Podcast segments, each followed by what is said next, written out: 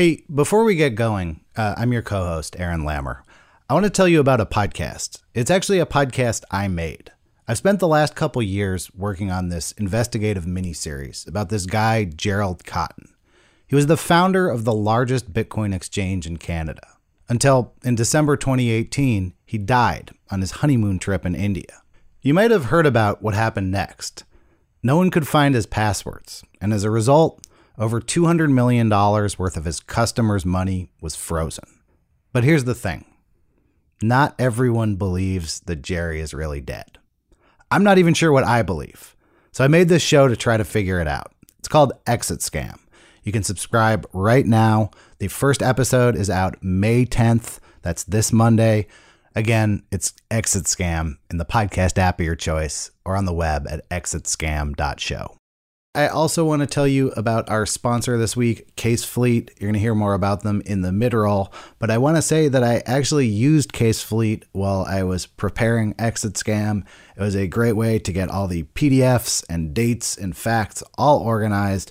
If you have a project that needs that kind of revolutionary chronology organization and document review, you need Casefleet's software. You can sign up for a 14 day free trial at casefleet.com slash longform and get 10% off your first subscription.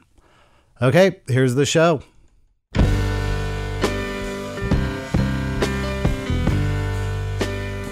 Hello, welcome to the Longform Podcast. I'm Max Linsky here with my co-hosts Aaron Lammer, Evan Ratliff. Gentlemen, hello. Always a pleasure. Hi, Evan. Hey, Aaron. Hey, Max. Max, what is uh, doing with the show this week? What is doing with the show this week is that uh, one of my favorite people's on the show. Anna Sale, the host of Death, Sex, and Money. I talked to her for the first time on the podcast uh, a couple of years ago, several years ago now. We're so uh, we're so old, and uh, I talked to her about her podcast, Death, Sex, and Money, and the interviews she does on that show, and why she was doing that show. Um, I loved that conversation, and we kind of kept it going. She and I have have stayed in touch since then. Talked a little bit about interviewing and podcasting and uh, getting old and all kinds of stuff. And this week Anna came out with a new book. It's called Let's Talk About Hard Things. It's about interviewing, but really it's about how to have difficult conversations. And the book is broken up into these different sections. Uh, one is on death, sex, money, of course, but also identity and family. And each chapter sort of weaves together all of these stories of people being able to have difficult conversations around those topics. Uh, and so I talked to her about the book and how you go from audio to writing. And also, uh, I asked her some hard things myself. You love a hard conversation, Max. Yeah, it's like your bread and butter. I've put you both through through so many unwanted hard conversations. I did it to Evan just this morning, in fact. Um, this show is a uh, bittersweet one. Max, perhaps you you could t- tell us why. Today is a bittersweet day because this is the last episode that Janelle Pifer will edit. And uh, for those of you who listen to the show regularly, you have heard Janelle's name in the credits of every single episode for the last five years. I cannot overstate how critical Janelle is to A, this show getting out every week, and to B, it sounding coherent at all if anyone who's listening to this ever listened to the raw versions of these interviews, there are some things that would be revealed. One of them, the three of us are kind of idiots. Uh, I'm like a, a, a, gigantic moron. That may be impossible to cover up. I don't know. Well, even even worse. Like all of us have our like ticks and things we do, and Janelle comes in every week and just saves us from ourselves. And she also makes these conversations cogent and coherent the work that she puts in week after week after week is absolutely why the show has continued to come out and and why it makes sense and I just I, again I cannot overstate how meaningful her contribution to this thing has been and uh, and how much we're going to miss her.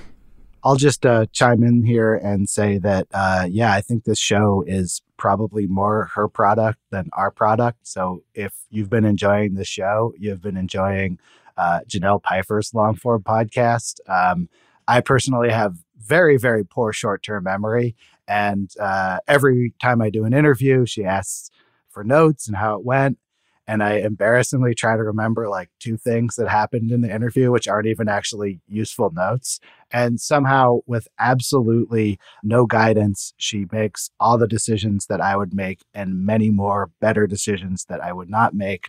Makes me sound smart uh, in ways that I'm not. And, and I really, really appreciate uh, everything she's done for, for me in the show. So we will really miss you, Janelle.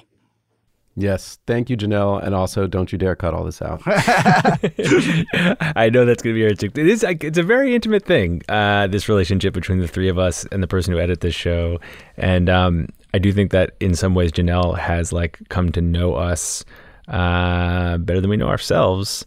And the main thing that I can tell the people are listening about Janelle Pifer is that she's just exceptional exceptional at this job. And we've been really lucky to have her. We've got a new group of editors who are going to start next week.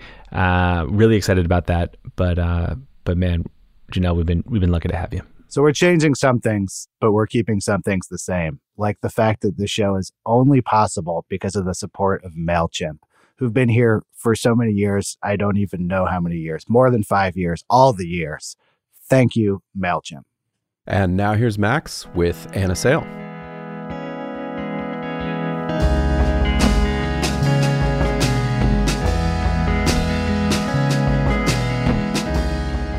Well, hi Anna. Hi Max. Thanks for um thanks for coming back on the show. Thanks for having me. So glad to be here. I have a confession for you, which is that um I don't even know when you were on the show. I haven't gone back and listened to it.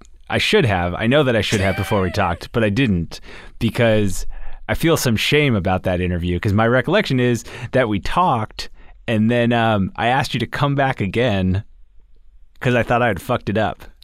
No, well, my recollection is that somehow the first time we talked, I spent the first 45 to 50 minutes talking about West Virginia.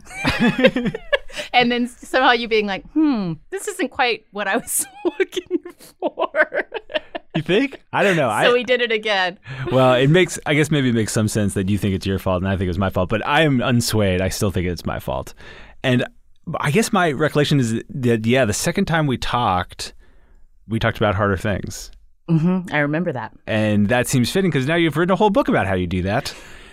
Well, my I actually have a memory. I don't always listen back to these things, but I did listen to the episode when it came out, and I can picture being in my Brooklyn apartment when you asked about starting the show when I was out of the out of the shambles of my first marriage. You Yeah. were like it was something like you talk to a lot of people who've been through divorce. You've been through a divorce. And I can remember there's like a tightness that shows up in my I'm like, mm-hmm. And like I I like wasn't ready to talk about it, but we talked about it and I I think it was really a, an interesting audio moment. It, it makes me feel like, oh, little Anna was still not sure what her personal narrative was. She's very freaked. Well, I'm I'm happy for you that you figured it out because I'm just going to do that again. I'm just going to very awkwardly ask you something today. I've I have not uh, I've not grown at all as a person. Meanwhile, that's like this like way in your rear view. Oh, I don't know. I have all all kinds of new baggage that you don't know about. Let's start there. What's all your new baggage? My new baggage is um, I'm 40. I just turned 40 in 2020. So I feel like that's really interesting, unfamiliar territory, midlife. And new baggage is also I'm a parent. I don't think I was a parent before. Yeah. I, both of those things sound very familiar. I just turned 40 like a couple weeks ago. And uh, Happy birthday. how does 40 feel to you? Does it feel really different? Yeah, it does. To me, it's like the rhythm of life feels different than it did. I just picture my like late 20s and early 30s as this like hungry open mouth that wanted to like eat everything and try everything and build everything and just like explore and and out of this real panic that if I didn't do that I wasn't going to figure out where I was supposed to be and what I was supposed to be doing. Mm-hmm. And I don't have that angst anymore. It's a different kind of angst which is just like yeah, how to live life when it's not all about hustling and building, but instead like focusing and maybe making choices about how you spend your time. How much of that do you think is connected to having checked some real boxes in your professional life? Like, you've now been hosting this show for seven years, almost seven years. Yeah, seven years in May. Yep. You're putting a book out into the world. Like, how much do you think that that feeling like um, those pressures aren't there, that angst isn't there as much, is about having achieved that stuff, or just like getting to this point in your life? Do you know what I mean? Yeah. No, I think um, I feel so grateful and glad that you know, I feel like the first part of my career was like, what am I supposed to be doing? And like searching around and then figuring out, oh, I'm supposed to be interviewing and kind of figuring out how to like pull stuff out of people and make audio about it. And so I knew that. And then, and then the next crisis was like, now I know what I really want to do. And am I going to get to do it in the way that I want? And getting to make a show and start a show and build a team and build a team culture and build a listening community like oh it's so great and I don't feel that fear anymore. Like I'm I'm doing it. I'm doing the thing that I'm supposed to be doing. Like what? So great.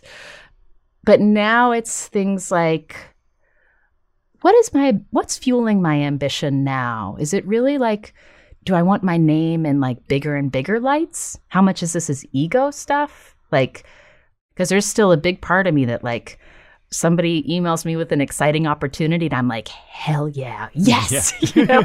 and then I have to be like, wait, whoa, hang on, how much travel is that going to take? And like, is it pay the right amount? Am I going to get to like put a new bathroom floor in or not? Like, uh, uh, you know, those kinds of like midlife boring logistical concerns. Like, it's just like, am I living the values that I say I'm living, or am I, am I just feeding this like bottomless pit of ambition ego? That that's like sort of the question I'm in with like the next phase of my career. Do you know what you need to be content in the ambition ego department? Have you figured that out? Well, no. I think the the question I'm trying to ask myself when it comes to work is like, you know, I, I quickly have a sort of like, ooh, that's interesting. I want to do this thing. But then a new question that it feels more urgent to me is like, wait, what is that work in service of? Right. So it could be that it's, oh, this work is in service of like building the capacity of the audio makers around me. And that feels really good to be like moving into this teacher role. Or it could be, this is in service of elevating this issue that I think is really important. And I want to do this collaboration because it's going to do that. But sometimes I'll get excited about something and it'll be like, is this just because you want more attention, Anna? Right. Like, is, is this just is this just in service of like Anna Sale Industries? Yeah, you know, and I think that right now I'm like, that's like not the person I want to be growing into. Hmm. I want to be able to answer. I'm doing this for some other intentional reason than attention. And you feel like you've got the space right now to be that intentional? I don't know. Who knows? I think I'm you're catching me like at the end of a really long-term project working on this book alongside working on a show. And that was a lot. So yeah. I think that you're catching me at just like this moment of like, okay, Anna, okay. Just take a breath. It's like a little little bit of like a reset moment. Yeah. Can we talk about your book for a second? Sure. My vision of this is that you like just wrote the whole thing very industriously during the pandemic while also making a podcast and taking care of your two young children and you did it all in some sort of magic way. Is that uh is that right? That's 100% wrong. like I started this book, I worked on the proposal. I think I started maybe at the very tail end of 2016 and then had a proposal by like maybe like late winter 2017 and then sold the book in May of 2017. So it has been a four year process. Did agents come to you or did you go to agents? Oh, as soon as Death, Sex, and Money was a thing that anyone had listened to, book agents were like, hey, do you have a book idea? Which is like a really heady thing. Like, no, but maybe. you know? and so then, so I, I sort of like tossed that around for a long time. Like, it would be fun to write a book. And then it would be like, wait, Anna, like a book has to be an idea that you're really excited about because it's a lot, a lot of work. But, uh, you know, a lot of the people who reached out would say, like, do you want to do a, a death, sex, and money book where, you know, we could just transcribe interviews and put your face on the front and people will buy it. And I didn't want to do that. if I was going to write, I wanted to write something that was written to be read, and not something that was better if you listened to it. And and I think what kind of eventually sort of like the sort of question I had for myself was like people would say like how do you do this? How do you get people to open up? And how do you have these hard conversations on your show? And i would sort of like improv my answer to that in interviews. And then i was like well wait what if i like tried to articulate something about what i've learned and put words to whatever intuition i have about it and then read about what other people have said about hard conversations and then talk to other people and move it out of the realm at first I thought I was going to write a book like for journalism students about the art of interviewing. I, that was an idea at one point. And then I was like, oh, it's much more interesting to sort of admit that the conversations I have in a podcast setting like they're hard, but whoa, it's a lot harder when you're talking in your personal life with someone where there's stakes on both sides and it's a relationship that's going to continue or not at the end of a hard conversation. So that's sort of what led to the book. And once you settled on that idea, you've just been working on it steadily for a couple years. Like, how, how did you balance writing a book and hosting the show? Um, balance is not the correct verb. um, how did how did you let those two things tear you apart? I worked in a lot of different ways. I mean, I at first I was like, I'm going to not work on Fridays on the show. And I'm going to use that for reporting and writing. And I'm going to just kind of tackle these big chapters. There's a death chapter, sex chapter, money section, um, family and identity. Just tackle these chapters one at a time and get these really rough drafts. And so I would use Fridays as reporting time and reading time and writing.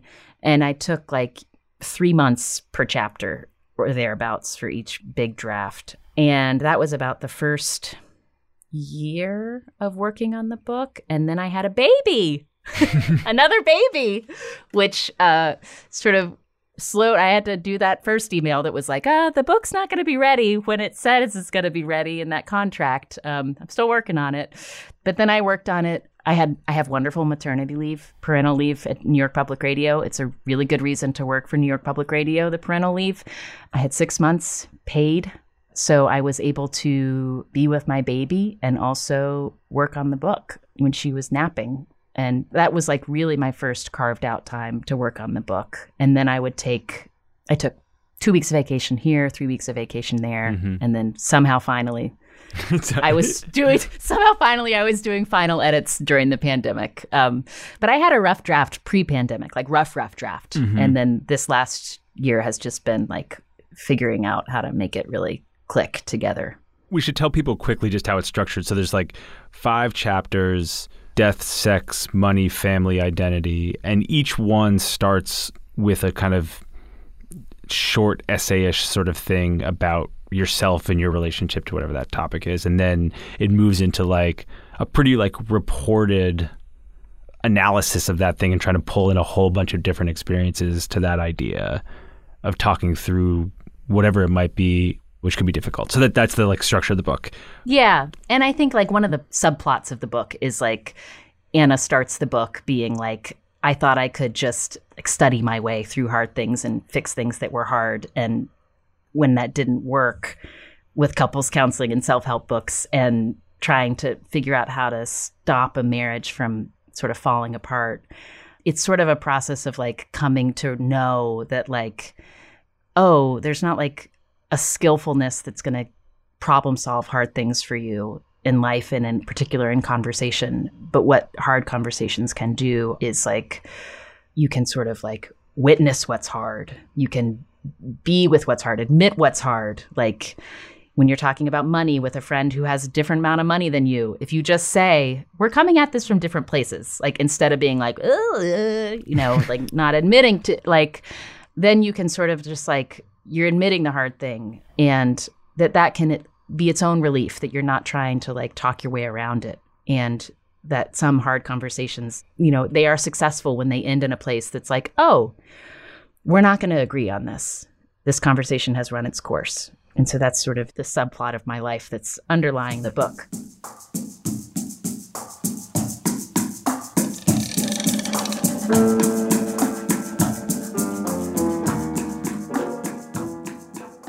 Hey, uh, this is your co host, Aaron. I'm going to pause things here briefly to tell you about our sponsor this week, Casefleet, who hooked me up with their software. I happened to be working on a project that it was perfect for.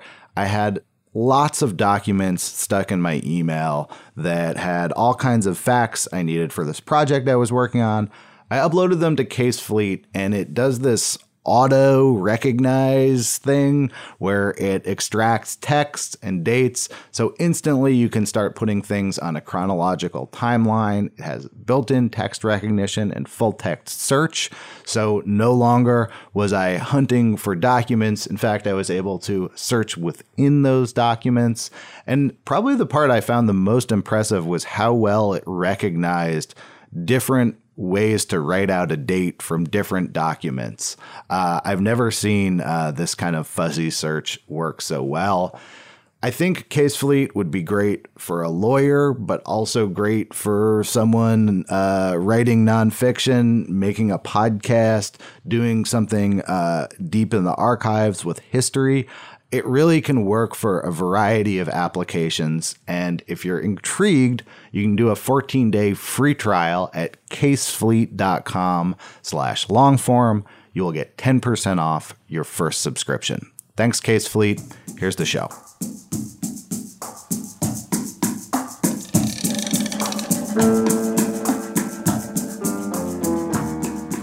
And what was the writing process like for you? I mean, I think people who listen to Death, Sex, and Money might underestimate how much like writing is, goes into that show. But what was it like for you going from audio to writing a whole fucking book?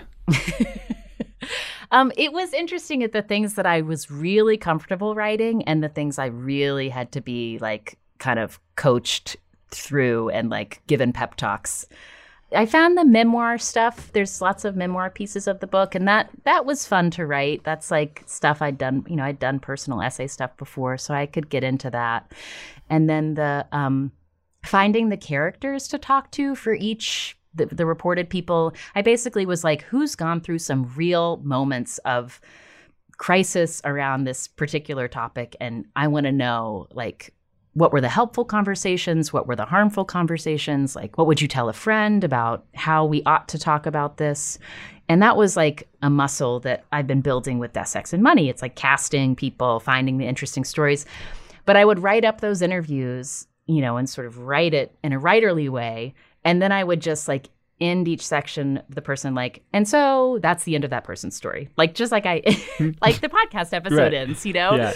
and my editor really had to coach me into like anna tell the reader what they just read and why it's important.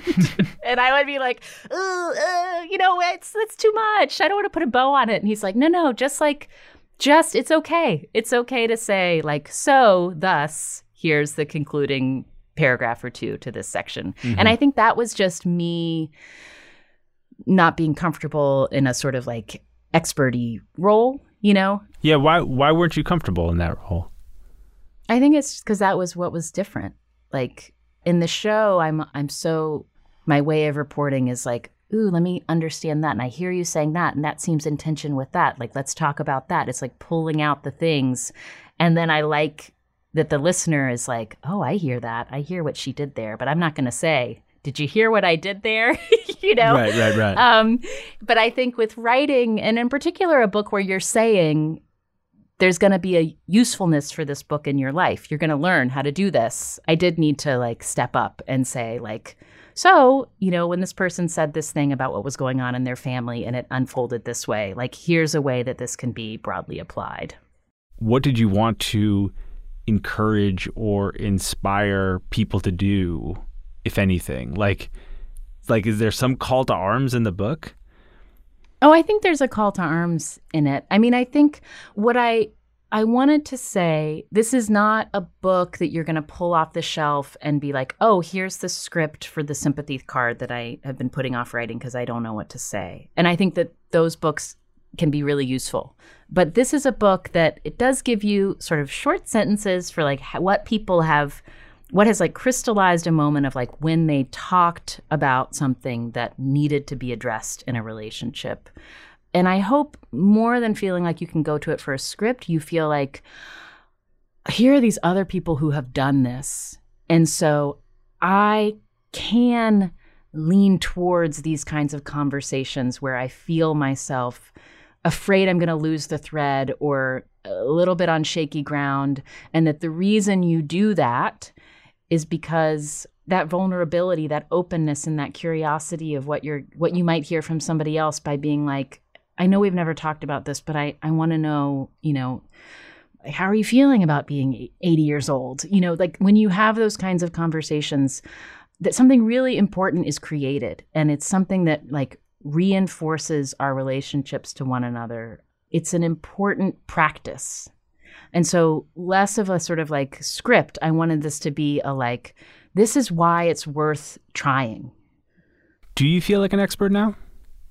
I feel like I am an expert in trying and like the ways to create the conditions for when you can when when is the best time to wade into these kinds of conversations. Like i i think a lot about what do i need to communicate to this person so they understand like why i'm coming at them with either these questions or this thing i need to say. Like how do i create the conditions for them to be the most primed to be able to hear something or answer something that's going to feel a little bit uncomfortable? Like i think it's really important when you are trying to move into a different mode of communication outside of sort of everyday pitter patter chit chat, like to say, like, hey, I need to talk to you about something, or, you know, something's been on my mind. Is now a good time to talk? Just kind of creating the conditions where the person who you are bringing that up to is like, okay. And then kind of choosing how to create those first couple of questions you have or that thing you need to say and like bringing a spirit of curiosity rather than judgment in that, that initial phase can be transformative in, in what kind of conversation will follow. Is that something you've always been good at? I think I've had a lot of really good practice thanks to being from a family of I'm one of five daughters. There's a lot of talking about feelings. um, I've always been very like my personality is one in which I want to sort of like dig in, you know? Yeah. And then like being a news reporter, like where you are training to like, how do I get the person to say the thing in 20 seconds? Like how to have that sort of like, what's going on in your life? Like, what are you, you know, how are you feeling? Are you feeling worried? Feeling excited? You know, just like the really fast imperative of establishing rapport. Like that is something that news reporting taught me. So I've had it coming from a lot of directions. I understand the context in which you do that journalistically, and I think part of what I'm curious about is like, are you just like like that in your life? Like, are you going for it with people who maybe have not totally advertised that they are comfortable going for it? You know what I mean? Like, is there is there some element to you where like you might not know someone super well, and you're kind of like, I'm going to ask you a very uh, personal question here. like, like, is that kind of your your vibe, or or no? Is that who I am at the dinner party? I think sometimes I'm that person at the dinner party. I mean, the thing that my husband Arthur will often, whenever we are with other people at like a mealtime, which is complicated when you have little kids, like, you know, all the needs that are happening and circulating all the time. Like, he will say, like, when you click into a conversation with someone, you just stop paying attention to like who needs their wine glass refilled, like what the kids are doing, like yeah. your daughter's like in your ear. And I just like, you know, I'm like locked in. So it's not so much that I'm asking, you know, oh my God, when did you lose your first job? What was that like being laid off at like a dinner table um, first thing?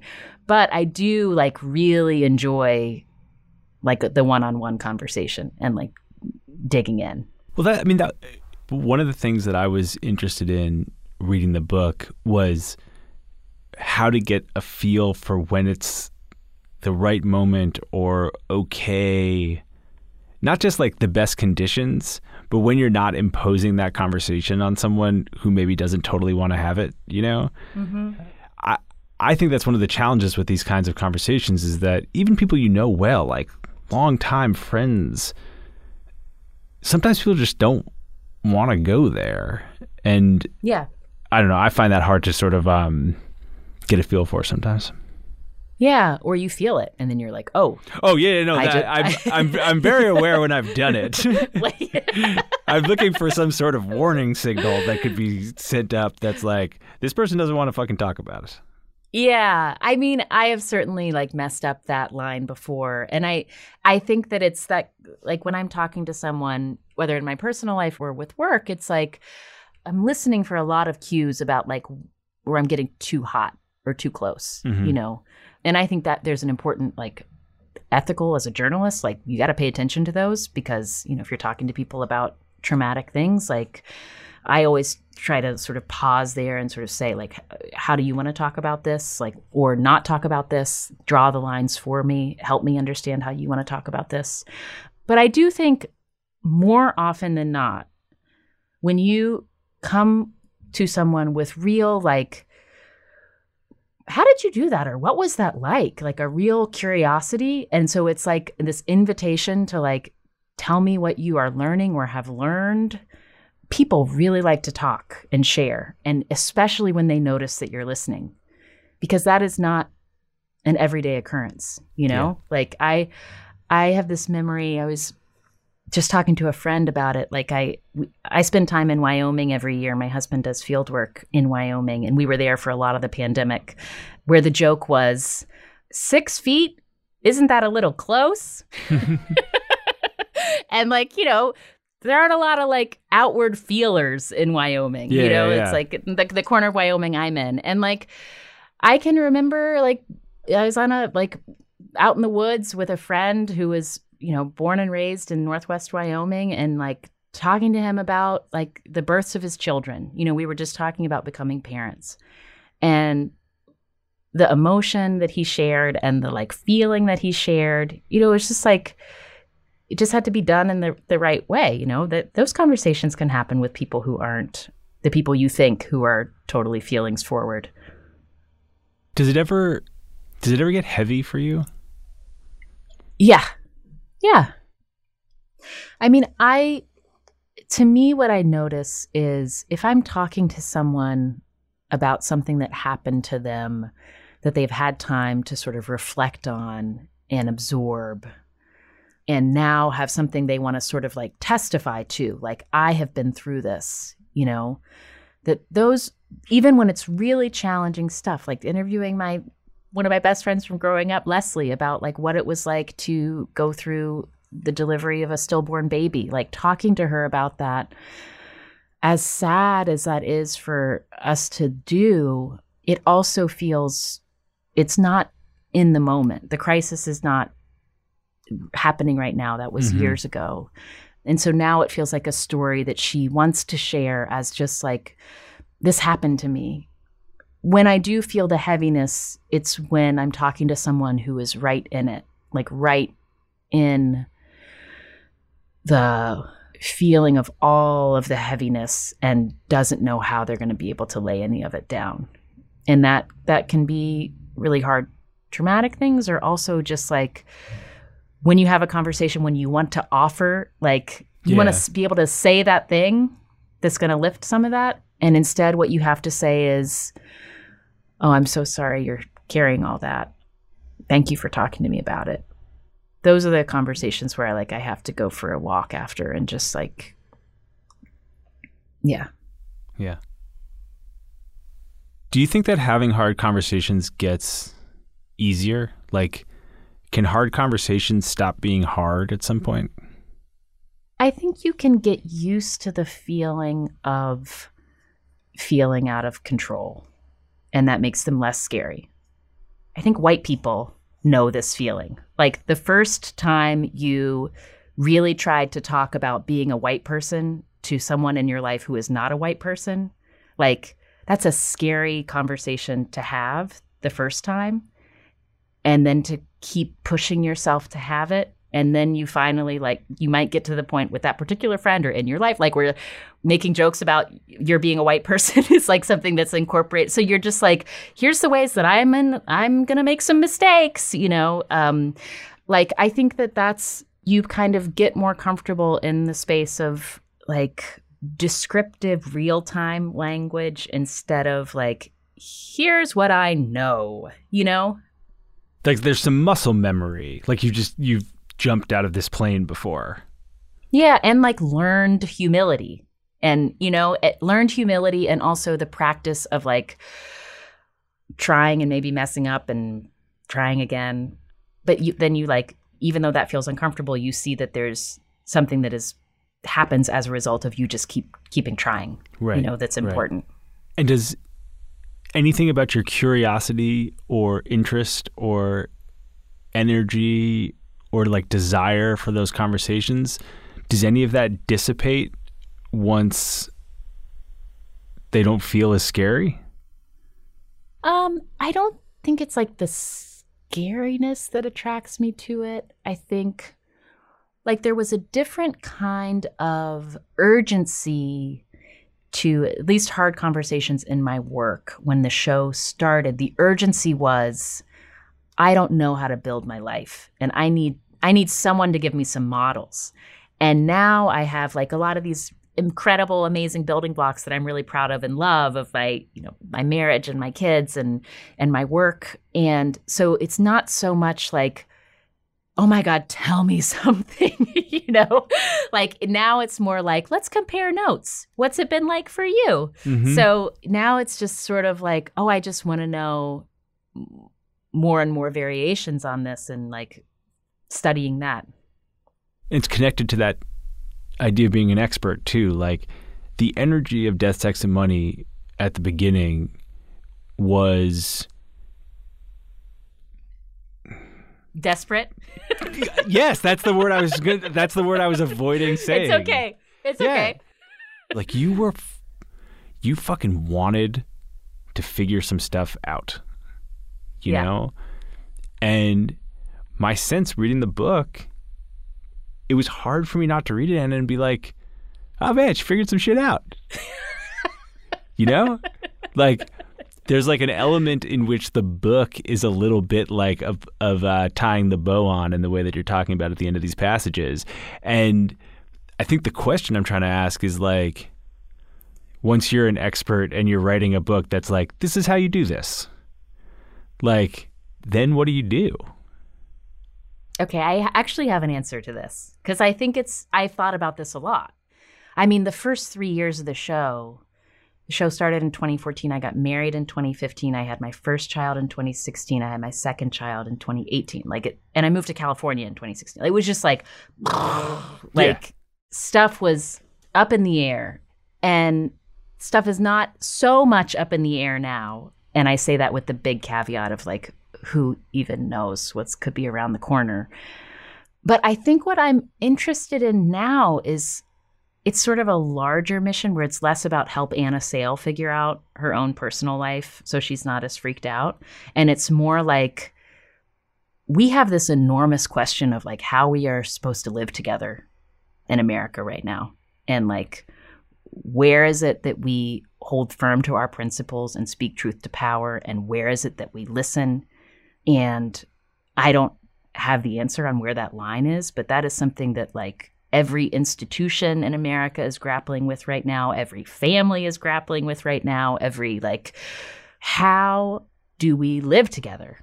And I think the show in its way, I think has this and the book I hope kind of gives this it's like a guide for how to like try to do that at the most micro level, like in the conversations you're having with the people in your life that you love, with the people in your life that you work with. Like, how do we do this together? And that takes getting more comfortable with just like, here's where I disagree with you, but here's where I know we've got to like work on something together because there's a larger project.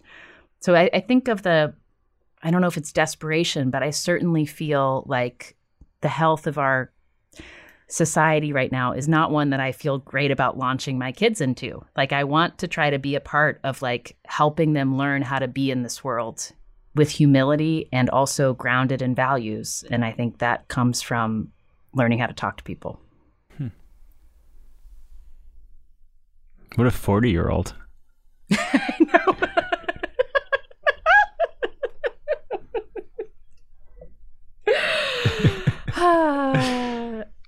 Well, I, part of what I hear you saying is like it is actually still a kind of desperation. It's just that in 2014 it was like pretty internal, and now maybe it's more external. Yeah, that's how I think about it.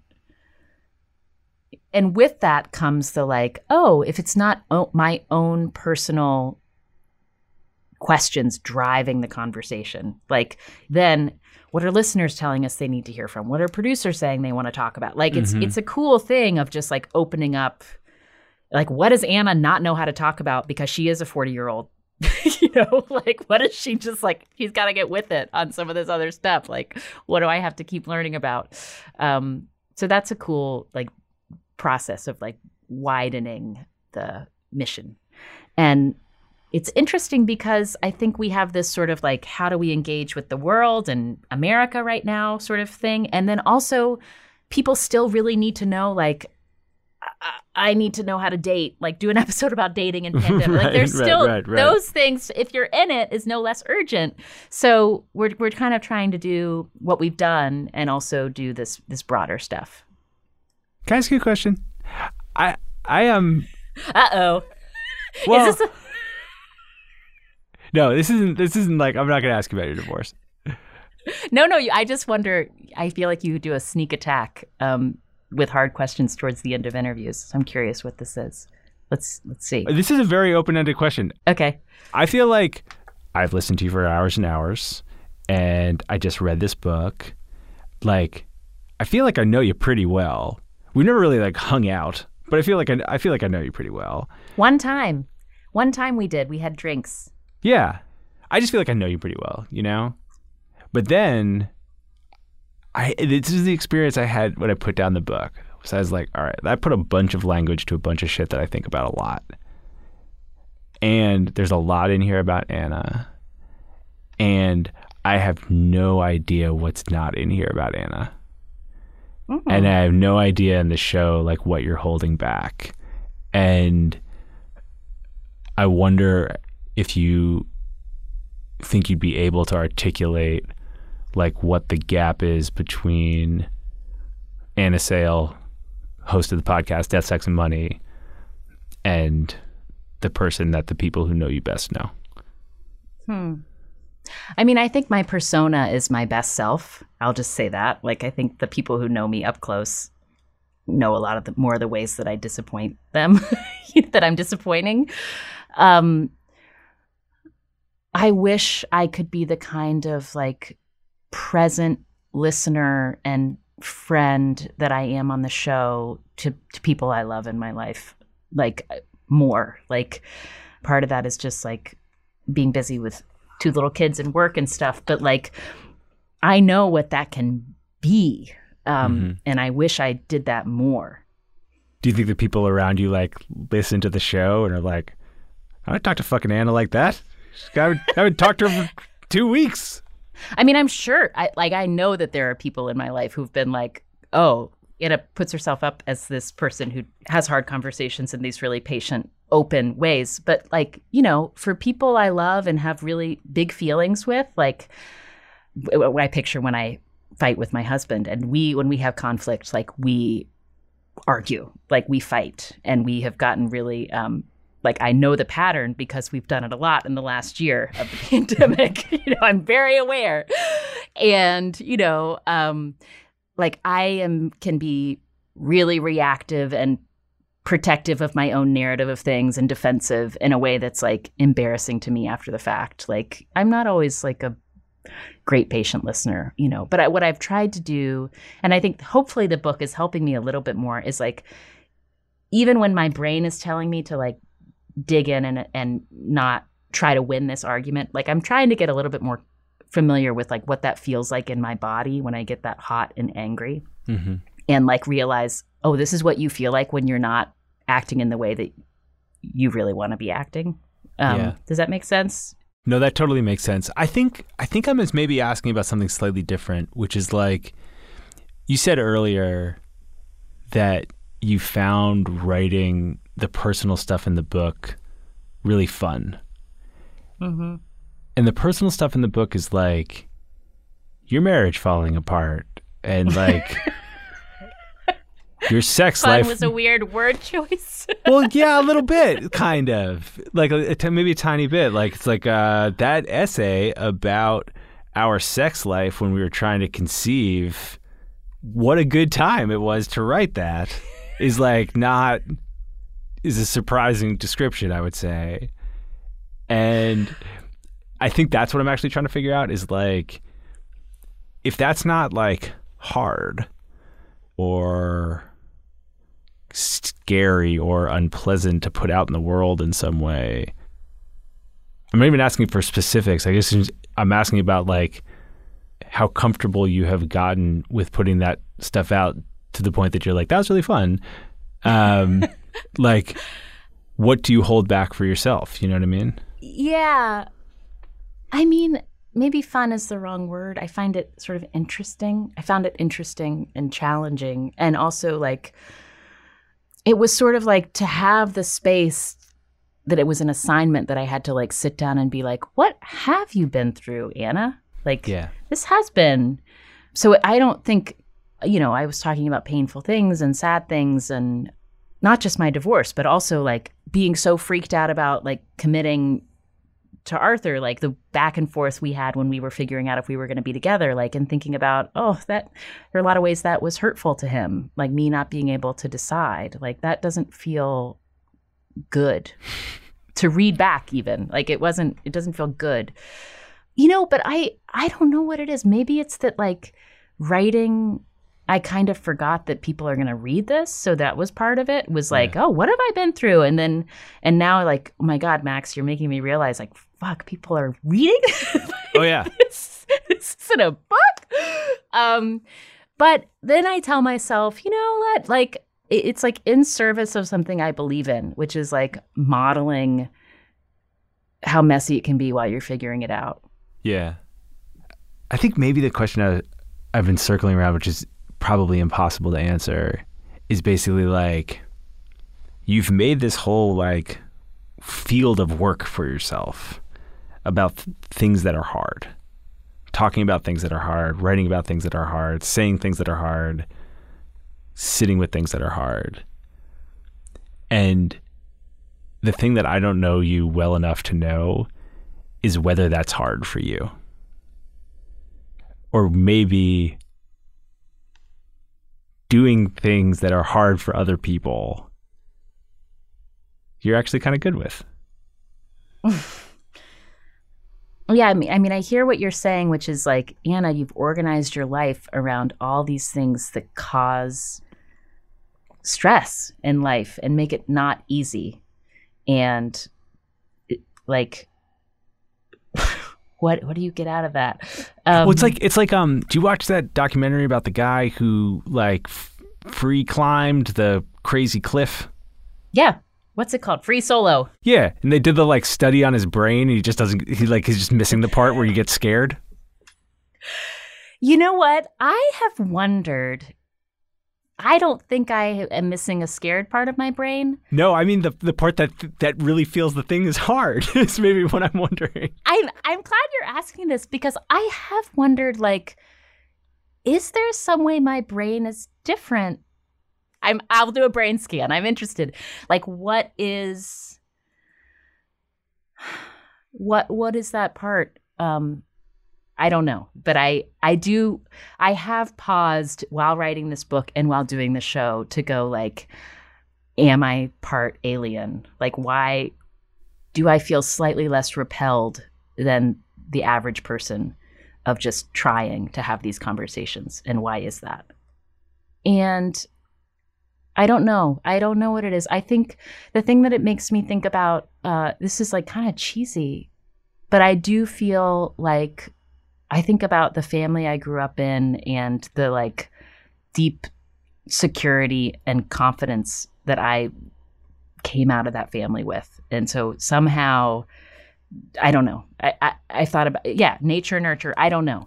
I think the family thing is is right because there's this there's this moment in the family section of the book where you describe calling your folks like minutes after your marriage ended and they're just everything you would ever want parents to be in that moment.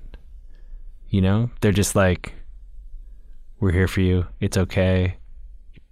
Part of what I hear you saying is like, you grew up knowing that it was going to be okay, you know? And I think that that's part of what having hard conversations about is also like knowing that on the other side, it's not going to be all okay, but like it's going to exist. You're going to be alive, you know? Mm-hmm. And you like, mm-hmm. you do that enough times, get through something hard, and still like have to put your shoes on in the morning. And it feels a little less daunting, you know? Well, that makes me just want to shout out June and Bill Sale. Thank you. That's that's a nice thing for a daughter to be able to play their parents when their daughter is grown for them to hear on a podcast. So that's meaningful. Uh, well, the work you're doing is very, very meaningful, and the book's real good. Congratulations. Oh, man. You are a really gifted interviewer. Oh, thank you. That's very nice of you to say. Thanks for doing it. Thank you, Max.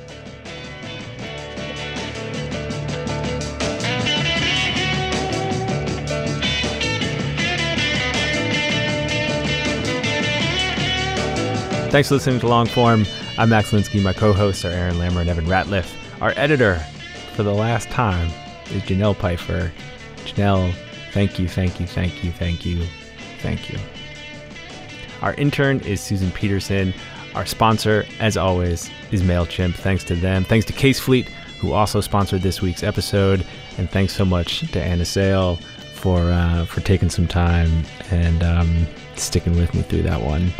Her book is called Let's Talk About Hard Things. Clearly, she is very, very good at that. We'll see you next week.